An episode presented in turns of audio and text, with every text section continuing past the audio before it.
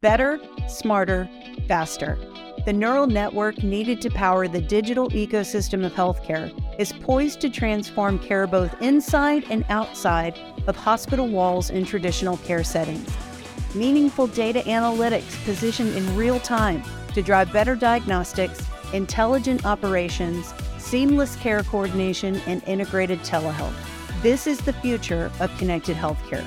We talk to the experts about transformational roadmaps for this evolving landscape, what's working, what's needed, and how we get there together. Welcome to Healthcare on Air, presented by Verizon. Hey everyone, and welcome back to Healthcare on Air by Verizon. I'm your host, Robin Goldsmith, Global Lead for Health Innovation and Strategy here at Verizon. And, you know, we are continuing to talk about health equity. This will be the fifth episode dedicated to this really important topic. And joining me is my friend and co pilot, Courtney Schoon. Hey, Courtney, thanks for joining. Hi, Robin. Thanks for having me again. And we're really privileged to have both Nathalie Occean and Erica Plybeah from MedHaul. Ladies, thank you so much for joining today. Thanks for having us. All right, so before we dive into the conversation, let's just do a quick round the horn on intros. Courtney, why don't you start us off? Sure. Um, so I'm Courtney Schoon, working in the Corporate Social Responsibility Department here at Verizon, and um, had the privilege of running our Forward for Good Accelerator program this last year, focused on health equity, where we worked with seven startups using leading edge technology to really advance access and improve outcomes um, around health and health equity around the country. And so, looking forward to interviewing our two co founders who were part of the cohort this year today. Hi, everyone. Uh, my name is Nathalie Occean. I'm the Chief Operating Officer for MedHaul. I'm based here in Memphis, Tennessee. Uh, my background is in healthcare management and healthcare administration with a focus on healthcare quality. So that's also the lens that I help to bring to the organization, as well as just helping to manage all functional areas for the company. And really excited to be able to chat with you guys today. Hi, uh, I'm Erica Plybeah, founder and CEO of MedHaul. Uh, my background is in clinical and research informatics, uh, which means I spent uh, most of my career before MedHaul building and deploying software solutions for hospitals, clinics, uh, academic research organizations, clinical research organizations, and also very excited to be here today. So I'd love to hear from you both, kind of when you think of health equity, you know, how do you think about that term? Because I know it's a it's a big a big term that has a lot of different angles and lenses to go through. But from MedHaul's perspective, what does that really mean to you? Yeah, um, I can go ahead and jump it off. For me, I think when I think about health equity, I think about just equity in general. Uh, so, an equity for me means having all the tools that I need so that I can have an equal chance to participate in something. Doesn't necessarily mean success, uh, because we may all try at something, but we may not be successful. But it means that I have all the tools so that I can participate in the same way that everyone else. Um, so whether that's education, finance, uh, and for this conversation specifically, healthcare. You know, if I want to get to my doctor's appointments, but I have to catch three buses in a city where the the public transportation infrastructure isn't that strong, you know, is that really equitable? In comparison to someone who may have a car and can just run to their appointment quick 30 45 minutes before work and, and just head on to work. So when i think about health equity i think about equity from a, a more broad perspective. And i can um, pass it off to matt. Yeah, from my lens, definitely adding on to what Erica shared. From my perspective, it's also the elimination of some of those barriers that people may have that prevents them, even if they do have the right tools, from even being able to access those resources. And also understanding that um, a cookie cutter solution doesn't work for everybody. So, similar to what Erica was sharing, providing everybody with similar or the same resources may not be um, applicable given their situations, their circumstances, their environments. From a Verizon perspective, it's you know connectivity and devices, those the haves and have nots, and the implications of having access to that, what that means to, in your healthcare journey. So, um, I mean, are you, you know, at your core, you're focused on access and equity, but are you seeing that as, you know, the transportation piece that you're solving for as people are kind of recognizing that that is a social determinant of, of health? Absolutely. I can, I can definitely start off. Um, absolutely. And it's so interesting because in addressing transportation barriers, we also see so many of the other barriers as well. uh, because we're we're on the ground or our our transportation partners are on the ground in the neighborhoods in the homes with the patients transporting them. So having the opportunity to have conversations with them. And through those other interactions we're also learning about other barriers as well.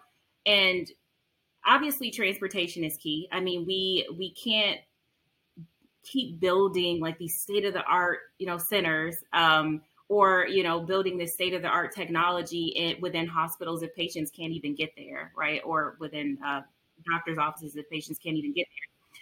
We all, we often call transportation the ugly barrier because it's it's not sexy it's like people don't care about it. Um, it's also one of the barriers that a lot of people don't actually think that much about unless they work directly with patients or they've had a family member or something like that um, and we've also seen like within the health system uh, or even outside of the health system, there is not really a strong transportation department within a hospital or health system, insurance company, uh, a, a payer that's looking to get patients to their appointments for clinical trials. So, um, so that's one of the reasons why we solely focus on transportation because we really want to make sure that we're actually solving the problem. And, and I loved your comment about you know as your folks are transporting people, you're also seeing like you're seeing it, you know, the, the lack of food or like a, a bad environment for that patient to be in. One of the other reasons I think uh, you probably focus on transportation. I wonder if you'd be willing to share a little bit about your lived experience with transportation as a barrier to healthcare access and um, for a family member and how that has motivated and what that experience led you to, to founding MedHaul. Yeah, yeah. Actually, I founded the company for two reasons. Um, and then after this, I would love to hear why Nathalie may wanted to join our company to focus on transportation, but because she could have gone to any health organization pretty much in the country, um, but she joined us.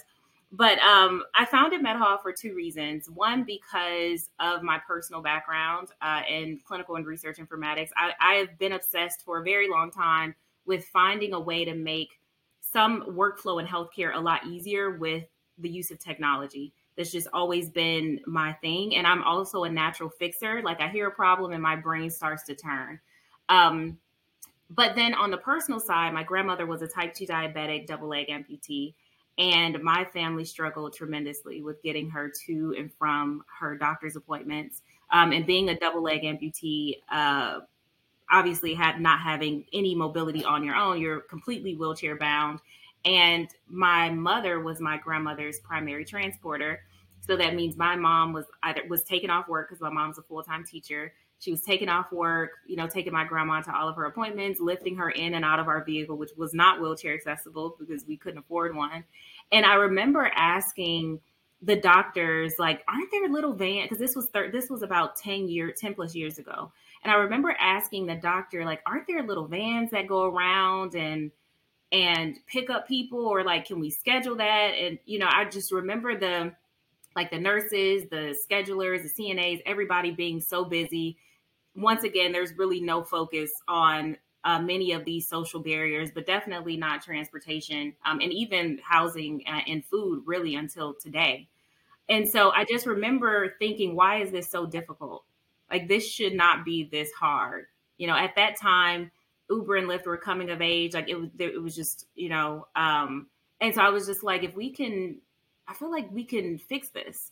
Um, and then I kind of let it go for a while. And then a couple years later, uh, working in one of my roles in a hospital, I actually got an email by accident. I was supposed to go to a different Erica in a completely different department of the hospital of the of the uh, yeah of the hospital, and it came to me, and the email was just listing out all the transportation issues that the patient services department was having. And I and and then my mind started to go back to the issues that my grandmother used to have. And I'm like, this is actually a real problem. And so I reached out to the person to let them know they sent me the email by accident, but I told them I was very intrigued by all the problems they were having. Could I come over to their department and just talk with them to learn more? And that was actually the, the origin story of how I started to brainstorm uh, for the company. And so uh, having that personal but also professional perspective really helped a lot. After working with that um, health system, I called around to some different colleagues across health systems across the country and I said, Are you all having trouble with discharging patients due to lack of transportation or patients not showing up to their appointments because they don't have a ride? And are you also having problems with managing that transportation as well? Because one of the biggest challenges that I also saw was that um, the nurses or the social workers they were calling around to find different transportation providers. It's like well oh do you have a wheelchair van? Is it a bariatric wheelchair van? Is it available at this date? And all of this is happening over the phone. Multiple human touches a lot of i'll call you back a lot of errors uh, and so i thought there should be an easy way to find and book transportation for patients with complex needs without having to take two hours out of a nurse's or or cna's time and uh, also requiring 11 human touches or phone calls. And so that ultimately is the very short origin story of. Um, I love the origin story. Yeah. Yeah. Yeah, so I joined, I've been a part of the MedHaul journey, I think, even when it was an idea in Erica's head. Um, I had no idea what a startup was, what digital health was really, but I definitely stood behind what problem she was trying to solve because I also saw that in my day to day working in healthcare. And then I formally joined the team full time in 2020. Um, and I knew that this was the, the right decision in our in our day to day now, just being able to see how we're directly impacting people's lives, the feedback that we receive from patients, the feedback that we receive from their loved ones, feedback that we get from their uh, caregivers who work at the organizations that we partner with, and also even from our transportation providers. A lot of them find a lot of joy and value and, and, and validation in working in this capacity um, because they develop rapport with patients sometimes. You know, my first thought when I'm hearing you speak and, and what I've, again, I have the, it's really been a privilege to be part of the accelerator and to hear your stories. And I think it's to, to a company, it's, you out of your own lived experience, you saw an issue that, you know, Erica, you have an incredible pedigree of working in, in healthcare. You were super successful prior to building this company and but you saw you saw a problem and i guess my first question is like why does it take folks like you to solve something that seems to be such an issue across the country i mean it, it takes you guys you have your own lived experience with your grandmother and then you see it again you get this serendipitous email that lists all the challenges which i love that story yeah i'll sure um, i think a lot of it comes from being uh, directly connected to the problem in a sense. A lot of people still don't understand even just the complexities and the nuances related to transportation itself. It's not just a ride to and from. There's all uh-huh. these other things that need to be taken into account that often folks um, overlook. And it's really hard work, especially for the types of rides that we're focused on, the types of patient populations that we're focused on. We saw most of the transportation issues in four uh, specific populations, and that is low resource communities, elderly patients, uh, patients who are physically or intellectually disabled, and patients who live in rural communities. And while yes, it would have been much easier for us to do like a curb to curb solution. That wasn't where the greatest need was. In Lyft and Uber, they have curb to curb down, like they have the foundation. So no need for us to replicate that. But we wanted to make sure we were targeting the patients that had the, the most need. Um, so I ultimately, once I decided or once I found out that there was there weren't many companies working on this, I just said, hey, okay, I'll build a solution, but it'll just be for Memphis. Still good, like it'll just be like a initiative. Um, and that initiative then turned into a company that is now in 10 states and hopefully in 14 states by the end of the year. I, I think I've seen that, and not only you, but every other you know what your peers in the cohort that i really see that you know the lived experience and then just call to do this to make a change you know for the better of, of all of us and especially those in underserved the most most vulnerable folks out there which i, I just commend you again. It's it's amazing the work you're doing. Um, you know as you you saw from memphis and tennessee and now you're you know you're in 10 states. I mean when you're scaling you know the company I guess the next question is, you know, I obviously, you know, I'm talking about technology and connectivity and devices. Kind of, what's the technology piece that you're seeing in in your in your approach? How is that making things a little bit easier? I, just love to kind of sync out, you know, understand the the technology piece of MedHaul and, and how you're utilizing that, and potentially what you learned in the in the accelerator as well. Yeah, I can start with the technology piece. Um, a lot of our technology is built with the end users in mind. And so the end users include both the healthcare organization that we work with, the patients first and foremost, I should have said that first, and of course the transportation companies who we work with as well. And so the solution generally is a scheduling and management platform. And so the technology um, is able to kind of capture uh, request needs um, versus the phone calls that Erica spoke about earlier. Um, and so the good, the great thing about the technology and the way that we use technology to make the process more streamlined and efficient is one, we have algorithms that match and kind of push out those requests to um, applicable parties. So it doesn't go out to every transportation company that exists in the US because we know human error exists. And we don't want people to inadvertently accept a ride that they have no business accepting because they're not in the geographic scope or they don't have the accommodation to be able to support those needs. Um, we also use technology to provide communications externally from our platform. So even though patients aren't currently engaged in the platform directly as far as scheduling their own rides, uh, most of a lot of the organizations we work with prefer to have their team members schedule on behalf of the patients. But patients are still kept informed, and so they're kept informed via SMS text message as well as automated phone call reminders. And then also abilities if they need to cancel their ride, maybe someone uh, in their family is available to take them, they can cancel but most importantly, they um, receive communication to also get to provide feedback on how their experience was. And then for our healthcare organizations and our transportation companies, we also provide notifications um, via email and via text message as well, just as secondary reminders in case they're not directly in the platform. And there's a whole host of other ways that we use technology as far as um, for uh, location purposes, um, predictive analysis, et cetera. And there's a lot of other things that we're looking to explore, um, especially as we've engaged with you all at Verizon and the accelerator, and just understanding the expansiveness and the robustness of resources that are available that people have already been working on for years and years that we don't have to do or create or recreate the wheel on on our own. But ideas that we've had in our head have definitely been unlocked in participating in the accelerator, given some of the resources you all have provided and some of the uh, people resources specifically is what I'm speaking to, just understanding um, what their roles are in um, in the technology space, specific, specifically related to health equity. Um, but yeah, those are some of the ways that technology really serves our platform and our user base. And just to double tap on what Nathalie shared about not reinventing the wheel, I think what was the most refreshing thing and surprising thing about the accelerator is learning how much it, Verizon has been building in the healthcare space and supporting the healthcare space for so long. I think I, I, often tell I told some of our investors that I was like Verizon is so humble about this. Like why like a lot of folks don't know. Um, and I was really excited to learn about that as we look to you know um, continue to engage the patient while while they're en route. There are technologies that Verizon has today that that we are are looking to implement, and we don't have to build ourselves. And as an early stage startup, that is much more beneficial than trying to build something yourself, which can be very, very expensive, as well as Verizon has already done it. So why would we why would we try to reinvent something that Verizon has already done, especially if that's not our core expertise, right? I will also say that from a technology perspective, overall, technology has honestly just really helped us scale.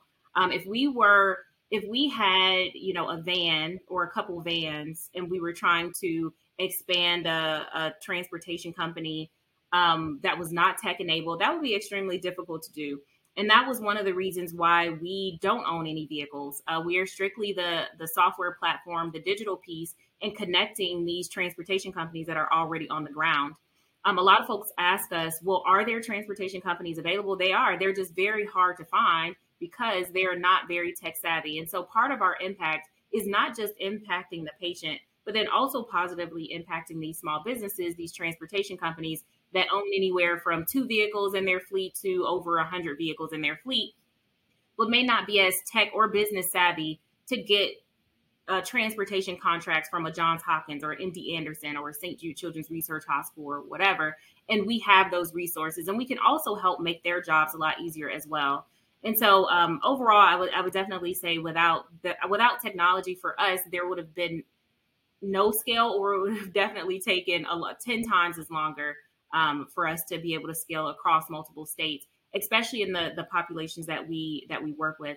And then on an internal perspective, being tech enabled allows us to look at our operations and figure out immediately what's working well, what's not working well, and be able to present that data to our customers who have been very impressed by like the, the level of reporting that we've been able to provide because they're not used to getting that type of reporting.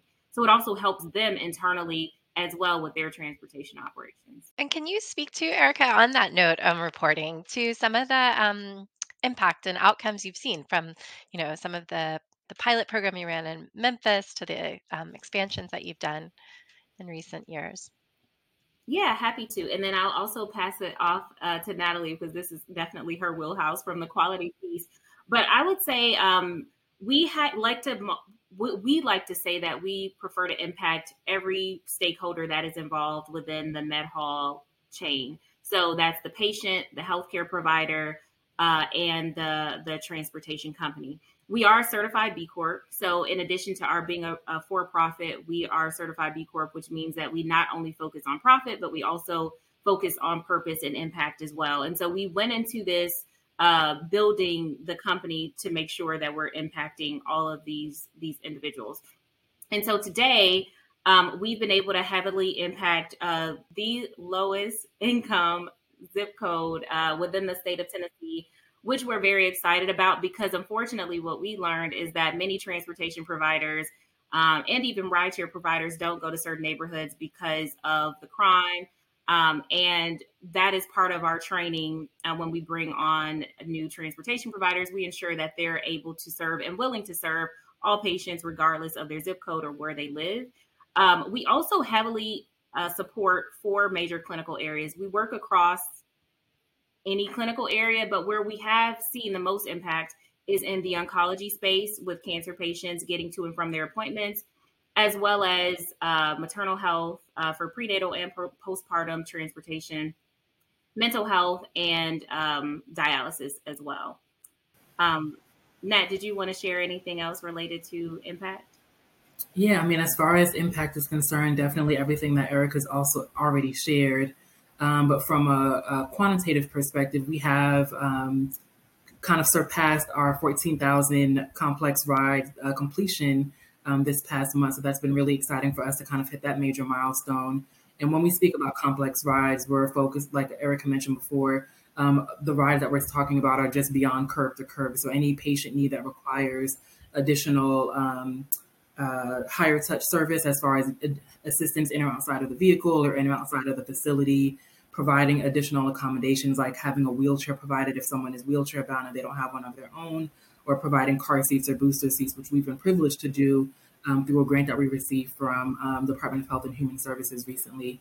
So there's been a lot of great things that were that's been happening with and for MedHaul, especially as we scale across the country and also as we continue to demonstrate with the data that we're able to provide um, how transportation is such an important part of people's healthcare, even though it's just one small, minute factor um, in the in the entire um, process when you look at it from a um, a holistic perspective. But yeah, and what impressed me was the impact it had for the health system, right? I mean, the number of you, you've spoken about the cost savings and the uh, ER visits um, prevented um, by having the service available. Yeah, we were, we were, and that was actually something we were excited to see uh, with Verizon as well. The technology that uh, existed for some ambulances, because in our some of our work, we've worked with emergency services groups um, our first emergency services group, we saved them almost $2 million in the first year in working with us because they booked a ride through MedHaul instead of sending an ambulance. And that was actually a really cool use case that we hadn't thought of. Uh, that was an inbound uh, where a group, a city emergency services group reached out to us to say, hey, can we book rides for our patients who called 911 but don't need an ambulance? And we're like, sure, we guess, you know, and it, and, and it worked out really, really well and so um, so yeah we're, we're definitely excited to see those cost savings um, and not just from the ambulance ambulance perspective but obviously from the emergency room perspective because many of the patients that we work with if they don't have access to those preventative appointments or traditional dialysis appointment they'll show up in the emergency room. And it costs we were talking uh, we talk we have several uh, dialysis groups that are clients of ours and they shared that it costs you know upwards of $8000 to dialyze a patient in the in the emergency room uh, just that one visit and so that's very very costly on our on our health system we always talk about uh, the fact that it costs our health system over 150 billion dollars a year when patients miss these appointments. So, um, so yeah, we are very excited about uh, not only the the the social impact, but then also the financial impact as well. And I think there's like one more piece of it, Erica, and that um, just the experience is you can tie that directly to reimbursement and, and scores, HCAHPS, and the patient experience of, you know, I go to hospital XYZ and they made my transportation, getting there, getting home really easy. That is directly impacts the bottom line for healthcare systems. Is that a big kind of, that's a, I'm sure that's a, a big positive in your kind of, your approach to working with healthcare systems. For sure. Yeah. One of the things we often talk about is how what we do is just an extension of services, excuse me, that the patient receives from the healthcare organization. They don't need to know who MedHaul is. They often don't know who MedHaul is, aside from maybe if they if they read the text carefully enough, they'll see our name in there. But they don't they associate this this part of their um, healthcare journey as part of their overall care experience at the organization that they're getting dialysis from or getting chemotherapy from or getting whatever type of care from as. And so we, we often bring that up when we're talking to organizations who are both current clients and also just considering MedHaul as an option, is that this will also impact your patient patient's experience with your system overall because they feel valued as an individual versus just you didn't show up for your appointment, so I'm going to blame you for that. Versus we recognize that this is a problem or a challenge for you. How can we provide a resource that helps you bring us bring you into the system so you can continue to take full control of your healthcare? 100%. And so I'd love to hear from you both kind of you know you went through the accelerator you've you've taken on Tennessee and now you're growing in 10 soon to be 14 states I believe you mentioned. I mean that that's incredible growth in a, a fairly short window of time. So kind of what's what's the goal? I mean, is it all 50 states to be able to do exactly what you're doing and you've been talking about here today with to every state in in the US? That would be great, right? That would be great. I think our, our immediate goal is to continue to refine our um, to refine our technology, to continue to refine our operations. Um, we we just want to make sure that we're having the most impact. Um, there are some organizations that reach out and we may not be a good fit for them um, at this current time, but we we want to make sure that we are having the most impact um, and that we're doing it well. I talk to health systems every week you know, I hear it phrased different ways, but it's always we're at, we're seeing a sea change in healthcare. Innovation's accelerated faster than any time in history. We're at an inflection point in healthcare. Door to innovation's opened up. Now, for you too, you know, being on the front line with your services, kind of what do you see? What would you want to see in the next five, ten years? Um, um just to kind of add on to what uh, what Nathalie shared. Um, the use of HIEs or health information exchanges. Uh, so, with my background being in clinical informatics, um, worked a lot with different tools. Uh, HIEs was hand, hands down one of my favorite tools. Uh, and for those who may listen and who may not know what an HIE is, it's a universal health record. So it essentially takes data from multiple uh, electronic medical records and put it in one. So if you go to hospital A, hospital B, and hospital C, you can have an HIE or one universal health record that has all of the data from hospital A, B, and C. This takes so much pressure off of the patient and off of the clinician because they have that data that is easily accessible. So patients don't have to go to hospital A and fill out a, a authorization form so that they can fax their records over to hospital C. Um, it is it is just wild how complex it has been to uh, to scale HIEs. Um, but they are literally like one of my favorite. I've seen so much impact in my in my past life from the use of HIEs, like in real time. Um, and then on the second side of that, I would love to see more roles that are typically like ancillary roles, like pharmacy technicians, CNAs, MAs, take on more senior, more responsibilities, so that we can take more pressure off of our like our pharmacists, our physicians, et cetera. So um, so yeah, those are those are the two things: HIEs, and then uh, more responsibility and more, um, I guess, what more robust roles from some of our what currently exists is like ancillary roles today to take pressure off of our uh, our healthcare professionals. Absolutely, those are great. I love that. I mean, it's it's bringing the data together, which was the goal of the ACA, right? now you've got Silo, the HIE, bringing it all together so everyone has this is has the same view, and then addressing the the staffing challenges, just kind of distributing the load more efficiently. I love that, Courtney. I have I have one last question for you. Um, what would you what would you say to uh, someone who may have identified a challenge or has an idea about a challenge they want to pursue as a young entrepreneur? Any advice you would give to them? Um, I was going to say um, stay curious, but also make sure you understand the problem as thoroughly as possible because you don't want to build for something that doesn't exist. Um, so some people think that they know what the problem is and just try to start with, you know, building the solution right away. But the hard work and the most rewarding work goes into the planning and discovery and research stages.